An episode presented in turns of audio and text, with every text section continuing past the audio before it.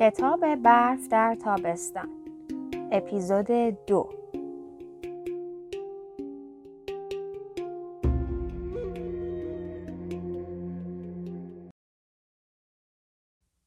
سلام. با بخش دیگه ای از کتاب برف در تابستان در خدمتتون هستیم. یه واژه‌ای که توی سراسر این کتاب به چشم میخوره واژه بهوشیاریه. تقریبا توی هر صفحه ما میتونیم این واژه رو ببینیم که به کار برده شده. حالا میخوایم ببینیم اصلا بهوشیاری چیه؟ واژه بهوشیاری یعنی چی؟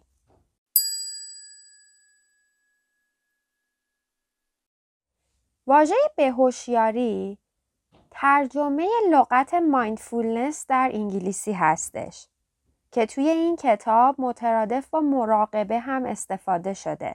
یعنی توی این کتاب نویسنده از دو لغت مراقبه و بهوشیاری به جای هم استفاده میکنه، طوری که اینها رو یه جورایی هم معنی میگیره. حالا بهوشیاری که توی این کتاب ازش استفاده شده ببینیم معنیش یعنی چی؟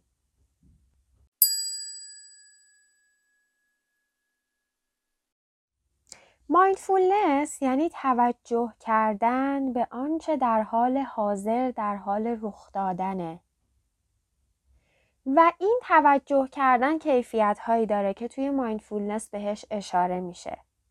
این کیفیت‌ها چی هن؟ کیفیتی مثل صبوری، کیفیتی مثل شفقت، کیفیتی مثل تقلا نکردن و کیفیت‌های دیگه‌ای که ما توی پادکست که راجبه mindfulness هست کامل به اونها میپردازیم. پس mindfulness شد توجه به لحظه حال، یعنی اتفاقی که الان در حال رخ دادنه و در واقع این تمرین mindfulness هست. پس تمرین mindfulness اینه که ما حضور و توجهمون رو بیاریم به اون چه که همین الان دور و برمون داره اتفاق میفته. همین الان یه صدایی میشنویم، همین الان میبینیم که اون لیوانی که توی دستمونه داغه، همین الان میبینیم چه حسی داریم، چه فکری تو سرمون میگذره. دارم فکر میکنم که بعد از این که پادکست رو گوش دادم باید برم فلان کار رو انجام بدم. حسی که الان دارم حس آرامشه، حس خشمه. پس دیدن شفاف آنچه در این لحظه در حال رخ دادنه. حالا mindfulness دو مدل تمرین داره. یه تمرین رسمی داره و یه تمرین غیر رسمی داره به اصطلاحی که حالا توی خود mindfulness استفاده میشه. اون چه که توی این کتاب به اون توجه شده تمرین‌های غیر رسمی هست. تمرین‌های رسمی تمرین‌هایی که ما میشینیم و مثل مدیتیشن‌هایی که داریم به صورت نشسته، چشما بسته توی جای خلوت، حالا ممکنه به تنفسمون توجه کنیم یا هر مدل دیگه‌ای از مراقبه که خود مثلا اگر کلاس یوگا رفته باشید اون شاواسانای آخر کلاس میتونه یه جور مراقبه باشه.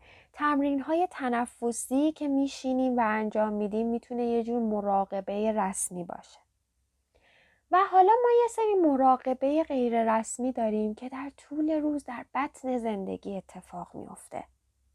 مثل موقعی که داریم غذا درست میکنیم، مثل موقعی که داریم توی جمعی با یه سری آدم تعامل میکنیم، گفت و شنود میکنیم، مثل موقعی که رفتیم دوش بگیریم، مثل موقعی که دراز کشیدیم و و خیلی موقع‌های دیگه، مثل وقتی که داریم رانندگی میکنیم. و در واقع این تمرین ها برای مواقعی هستش که ما داریم توی زندگی روزمره‌مون در طول روز یه سری فعالیت ها انجام میدیم و در خلال این فعالیت ها ما میایم یه سری تمرین رو انجام میدیم که این تمرین ها تمرین هایی به نام مایندفولنس هستن. و اون چه که توی این کتاب بهش توجه میشه و بارها و بارها بهش اشاره میشه اهمیت تمرین‌های غیر رسمی هست که در بطن زندگیه، که در ارتباط با جهان و تعامل با آدم‌ها و طبیعته. نه صرفاً خلوت کردن، نه صرفاً تنها بودن.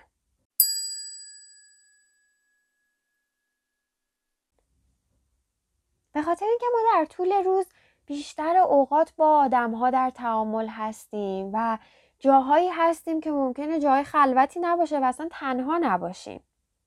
پس چطور میتونیم این تمرین رو تو طول روز با خودمون داشته باشیم؟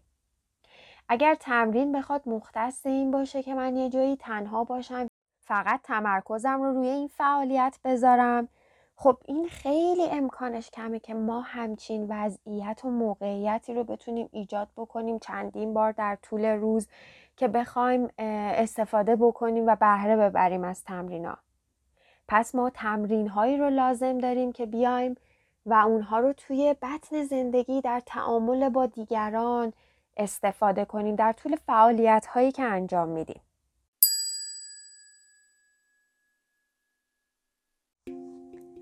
تمرین واقعی باید هر جا و در هر زمان به طور طبیعی در حال حرکت و زندگی کردن بدون محدودیت انجام شود.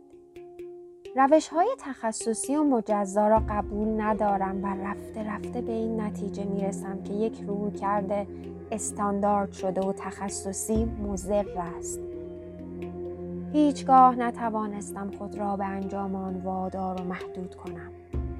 برای من مراقبه چیز خاصی نیست، بلکه بخشی از تربیت من است. و اینجا میبینیم که داره به این نکته اشاره میشه که مراقبه و بهوشیاری لازمه که توی بطن زندگی باشه، توی حرکت باشه، بدون محدودیت باشه.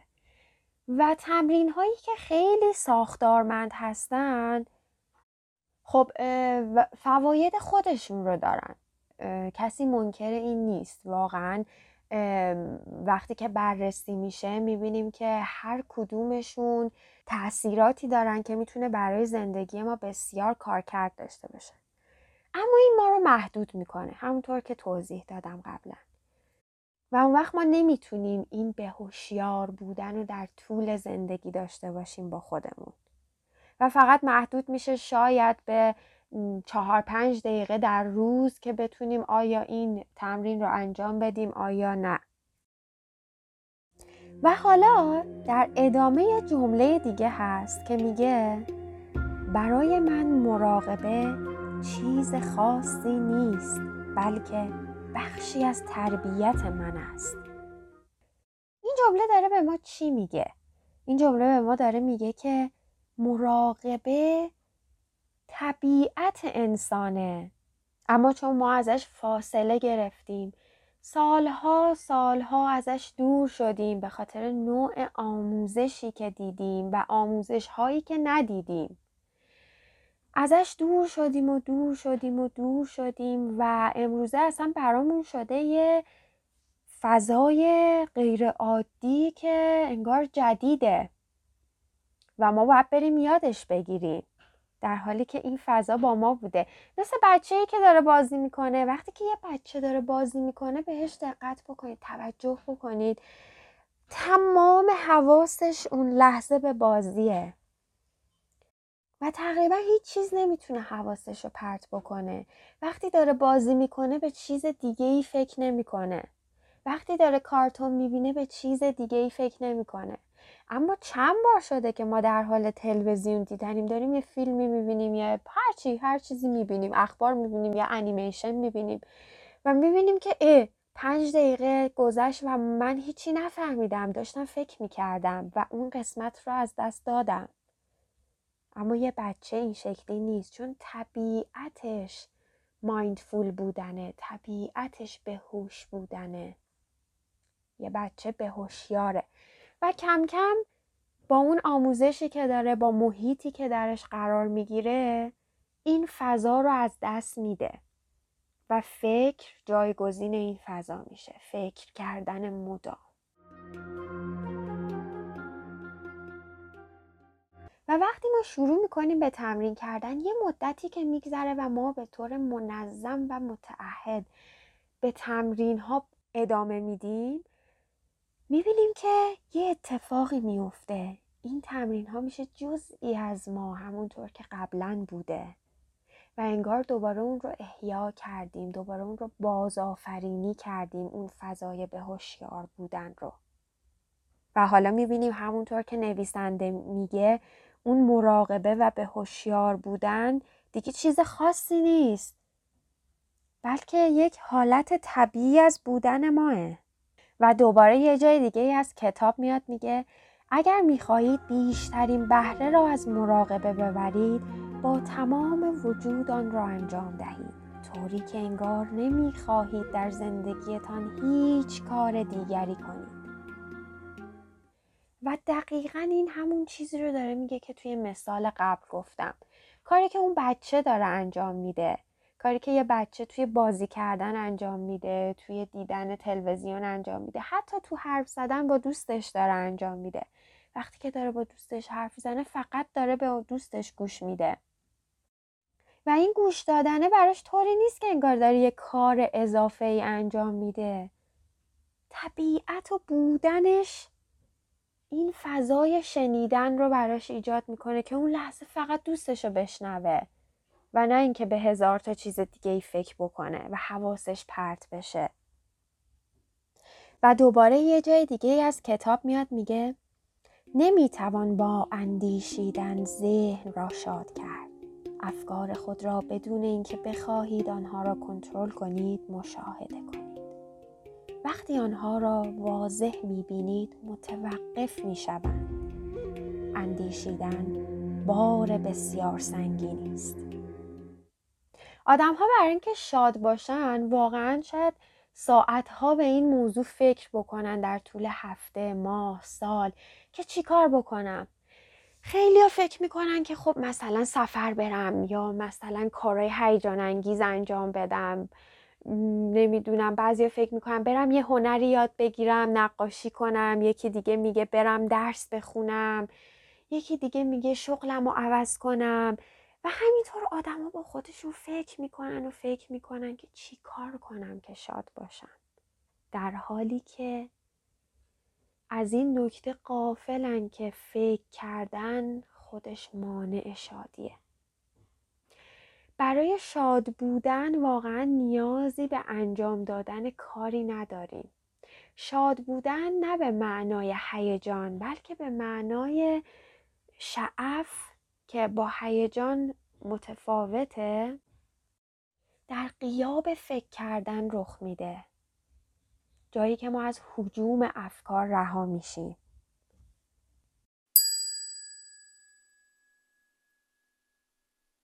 و یه تمرین عالی که اکارت توله توی کتاب نیروی حال افراد رو دعوت میکنه برای انجام اون، تمرین مشاهده افکاره که توی این کتاب هم بارها و بارها بهش اشاره شده. تمرین مشاهده افکار چیه؟ یه مثال براتون میزنم. شما فکر کنید که افکاری که میاد توی ذهنتون مثل یه ابر میمونن و حالا شما میخواید این ابرها رو توی آسمون نگاه بکنید. ابرها دونه دونه میان و میرن، ابرهایی که با باد جا به جا میشن. هر کدوم از افکار شما یه ابره که داره با باد حرکت میکنه و میاد و رد میشه. مثلا من دارم فکر میکنم الان دارم کتاب میخونم، بعد دارم فکر میکنم که اه خب بعد از این باید پاشم زنگ بزنم وقت دکتر بگیرم، بعدشم باید برم بیرون کار بانکی ما انجام بدم، بعدشم باید بیام خونه فلان کار رو انجام بدم. و همینطور فکر پشت سر فکر. و ما میتونیم این فکرها رو هر کدوم رو مثل یه ابری ببینیم که داره میاد از آسمون ذهن ما رد میشه و میره.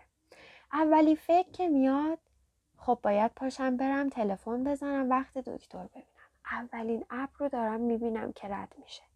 فکر بعدی میاد، بعدش باید برم بانک کارم رو انجام بدم، دوباره این ابر میاد رد میشه. و من فقط مشاهدگر این فکرها هستم، این ابرها هستم و میذارم و بیان و رد بشن، همینجور بیان و رد بشن و من مشاهده میکنم اونها رو. و این یه تمرین فوق‌العاده است، یه تمرین بسیار عالیه.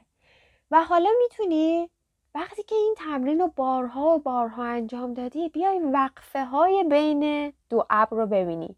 یه ابری میاد و رد میشه و ببینی چقدر این بین وقفه داری تا ابر بعدی بیاد و رد بشه.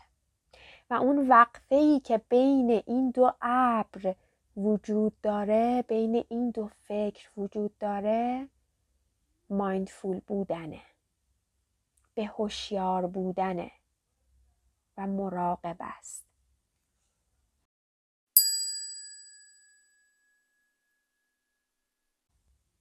این تمرین رو میتونی توی طول روز انجام بدی.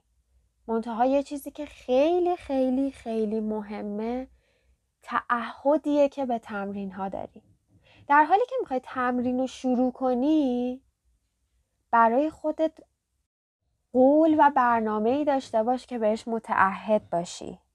مثلا من قراره در طول روز یک رو از وقتم رو اختصاص بدم و همچین تمرینی رو انجام بدم. و مهم نیست کجا باشی. ممکنه که تو توی مترو نشسته باشی و فکرهاتو ببینی. ممکنه در حال نمیدونم تایپ باشی. سر کار داری، با سیستم کاری انجام میدی و میبینی همجور فکرها دارن رد میشن در حالی که تو هم داری کارتو انجام میدی. و اون لحظه میتونی فکرهاتو دونه دونه ببینی که مثل یه ابر دارن رد میشن. منتها لازم متعهد باشی به این تمرین و تعهد یکی از مهمترین هاست.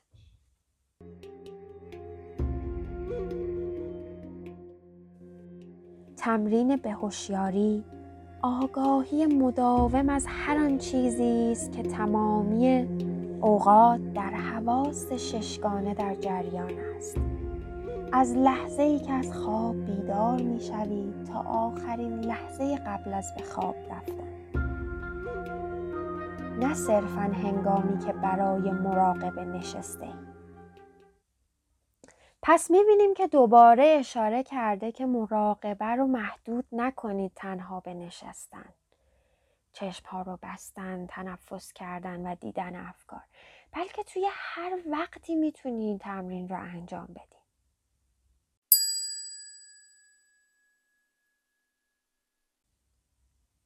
پس ما این بار بخشی از کتاب رو بررسی کردیم که راجع به افکار صحبت کرده و راجع به شیوه تمرین کردن.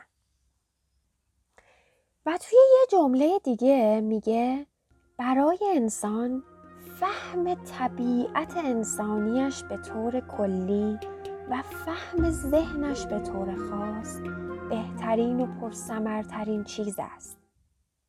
و ما دیدیم که به هوشیار بودن طبیعت انسانه و وقتی به این طبیعتت حضور پیدا میکنی و دوباره اون رو بازآفرینی میکنی، این بهترین و پرثمرترین چیزیه که میتونه برای تو اتفاق بیفته.